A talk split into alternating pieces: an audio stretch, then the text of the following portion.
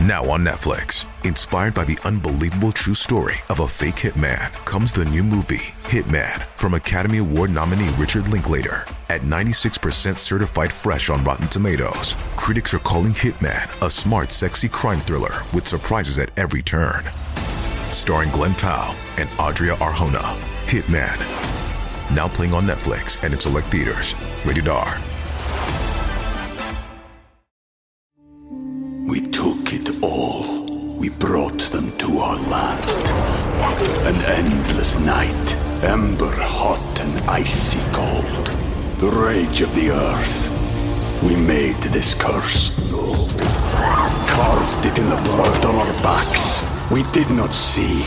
We could not, but she did. And in the end, What will I become? Senua's Saga. Hellblade 2. Play it now with Game Pass.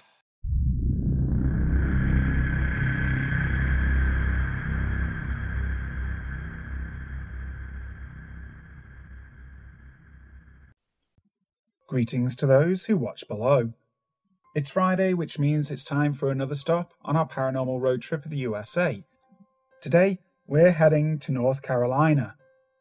But before we start, I'd like to say thank you to those who dwell below Wicked Witch, Lisa Watts, Lefty Kim, Irish Creepypasta Guy, Steffi Ray, Christina Groves, Julie B, and Jess Black Curtin. They are part of an exclusive channel membership that gets you shoutouts at the start of every video. If you want to find out more, click the link in the description box below. But for now, please sit back, relax, and enjoy. Ghostly Gatherings at the Inn by Munster's Babe. First, about this inn itself. A couple of years ago, I worked at the 1927 Lake Lure Inn and Spa in beautiful Lake Lure, North Carolina. The facade of the inn is pale yellow stucco with hunter green shutters.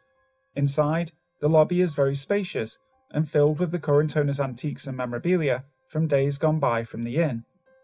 President Franklin D. Roosevelt and his wife stayed at the inn during their trip to western North Carolina. Actors and directors from the movie Dirty Dancing stayed there, as well as many other movie stars and musicians. This really is a place to get away from it all. Antiques tastefully dot the upstairs area and the rooms itself. The original owner was Dr. Lucius Morse. He fell in love with the area and wanted to build a hotel there. So, around 1925 to 1926, the inn was being built, and in 1927 it was finally opened as the Lake Lure Inn. It was said that he did not live to see the grand opening of the hotel. During World War II, the US Army commissioned the inn, and the men serving during the war would stay there and relax or recover from the wounds they had endured. There are many pictures of these soldiers and their families having a grand old time there at the inn. When I first started working at the inn, I felt a little uneasy. It felt like there were a thousand eyes looking at you wherever you went. I was first made aware of the ghosts when I was working in the spa area. I was there late at night alone, while cleaning and disinfecting the spa and washing the linens. I always saw shadows move down there. The spa was where I felt most scared when I was alone. Once I was working the morning shift and was helping do some spa laundry. I walked through there alone while carrying some linen. I heard my name being said by what sounded like a man with a low, gravelly voice. I dropped the linens and ran out of there as fast as I could. I ran into my supervisor's office and she remarked that I looked like I had just seen a ghost.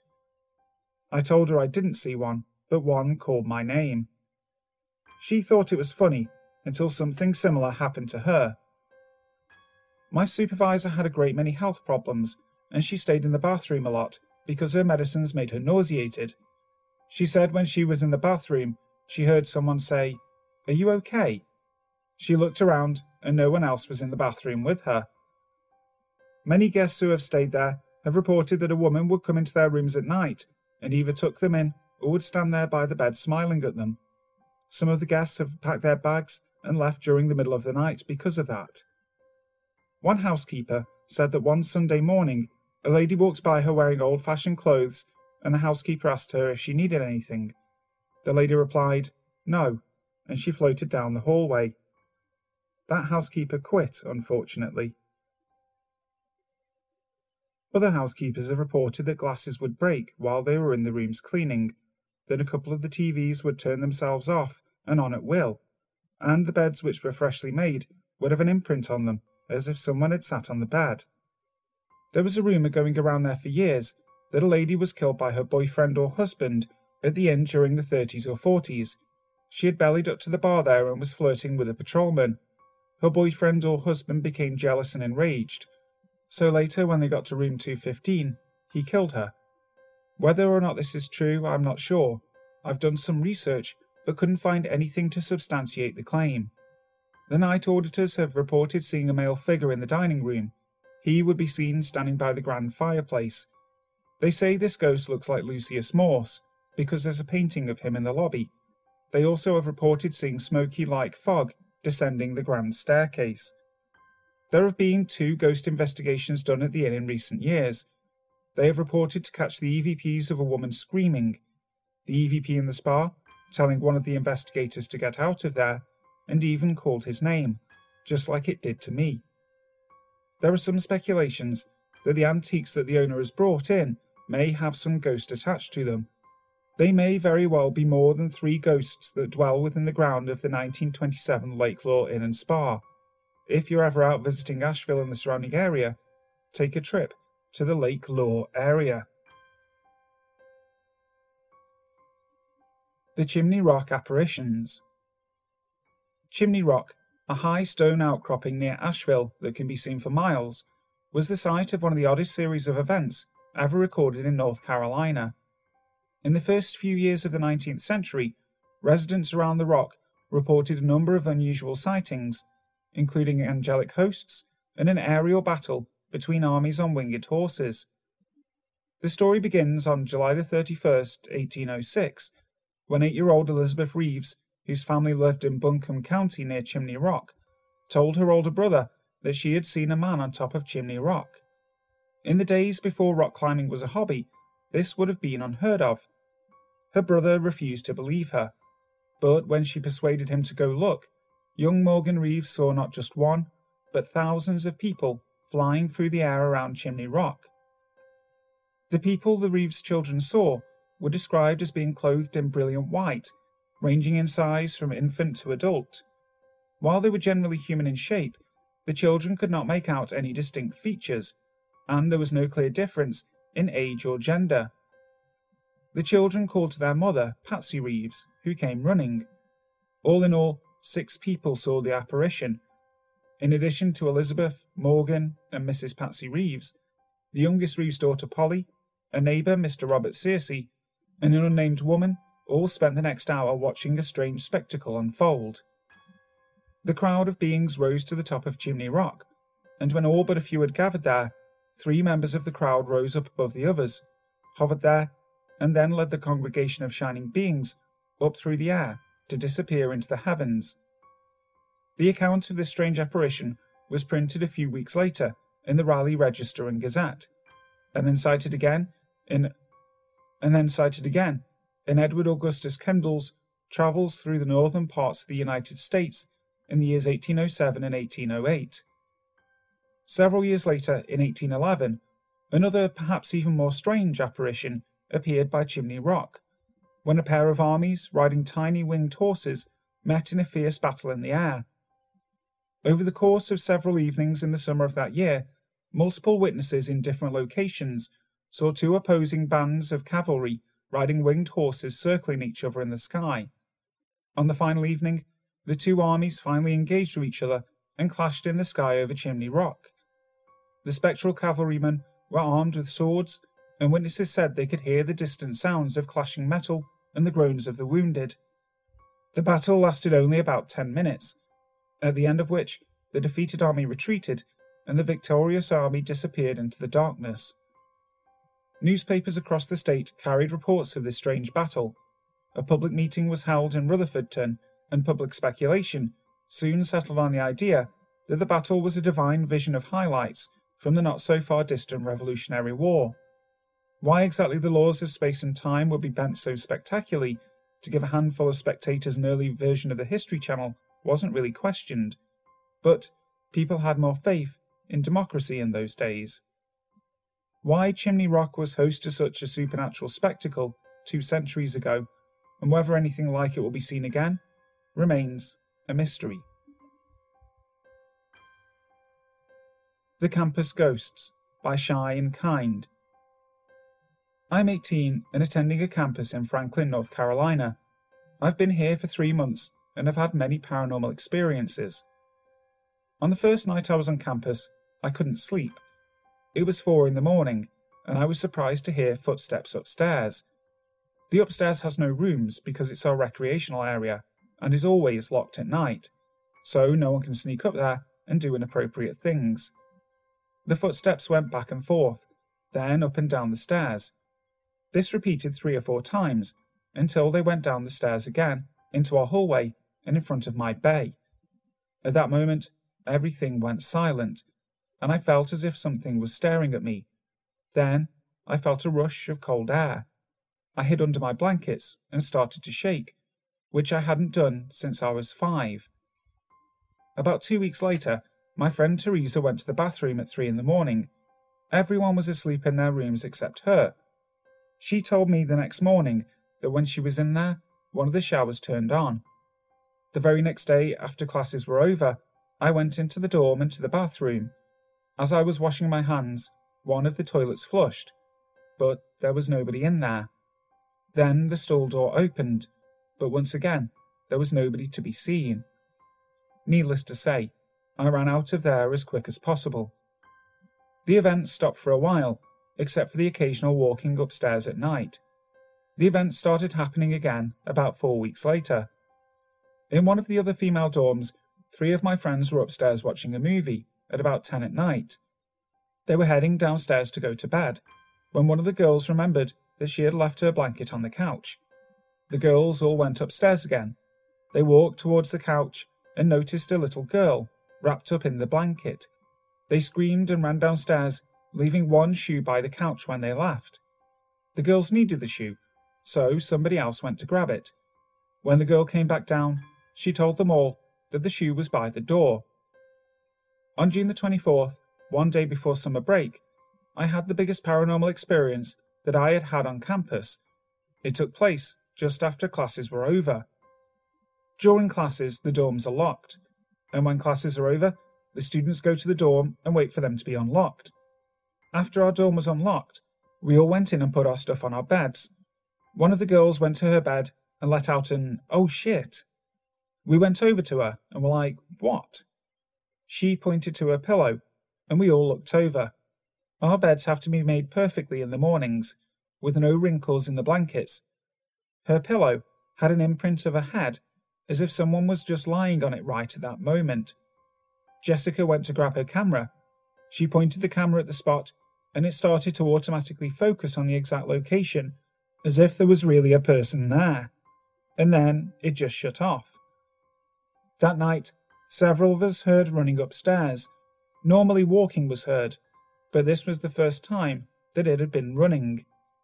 There were several more ghost encounters that people have had on campus, but these are the ones I know most about, especially because most of them happened to me. We took it all. We brought them to our land. An endless night, ember hot and icy cold. The rage of the earth. We made this curse. Carved it in the blood on our backs. We did not see. We could not, but she did. And in the end, What will I become? Senua's Saga. Hellblade 2. Play it now with Game Pass. America. We are endowed by our Creator with certain unalienable rights life, liberty, and the pursuit of happiness. At Grand Canyon University, we believe in equal opportunity, and the American dream starts with purpose. To serve others in ways that promote human flourishing and create a ripple effect of transformation for generations to come. Find your purpose at Grand Canyon University. Private, Christian, affordable. Visit gcu.edu. Haunted Home in Walkertown by Stephanie Kay.